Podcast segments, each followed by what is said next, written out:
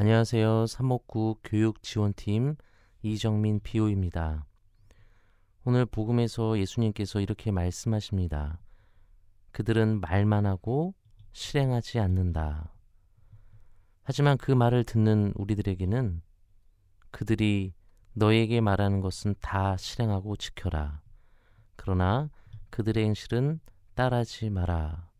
이렇게 중요한 말씀을 던져주십니다. 오늘 복음에서 이 예수님의 말씀은 참으로 단호합니다. 남에게는 사랑하라고 하면서 자신은 정작 사랑할 줄 모릅니다. 남에게는 좋은 행동을 하라고 하지만 자신은 정작 악한 행동을 합니다. 남에게는 섬기는 사람이 되라고 하지만 자신은 정작 섬김을 받으려는 높은 사람이 되고자 합니다. 이 모습이 바리사이들의 모습이었죠. 예수님께서는 자신을 낮추면 높아진다라고 하십니다. 예수님과 바리사이들의 가장 큰 차이는 이것입니다.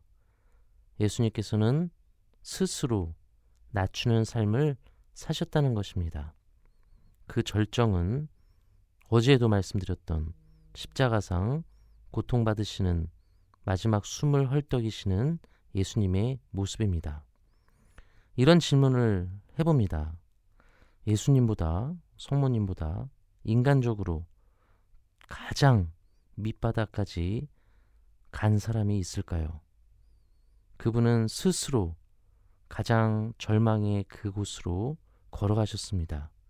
그리고 하느님께서 가장 영광스럽게 높여주셨습니다. 그 누구도 본 적도 없고 가본 적도 없는 길, 부활이라는 놀라운 길을 우리에게 선사하셨습니다.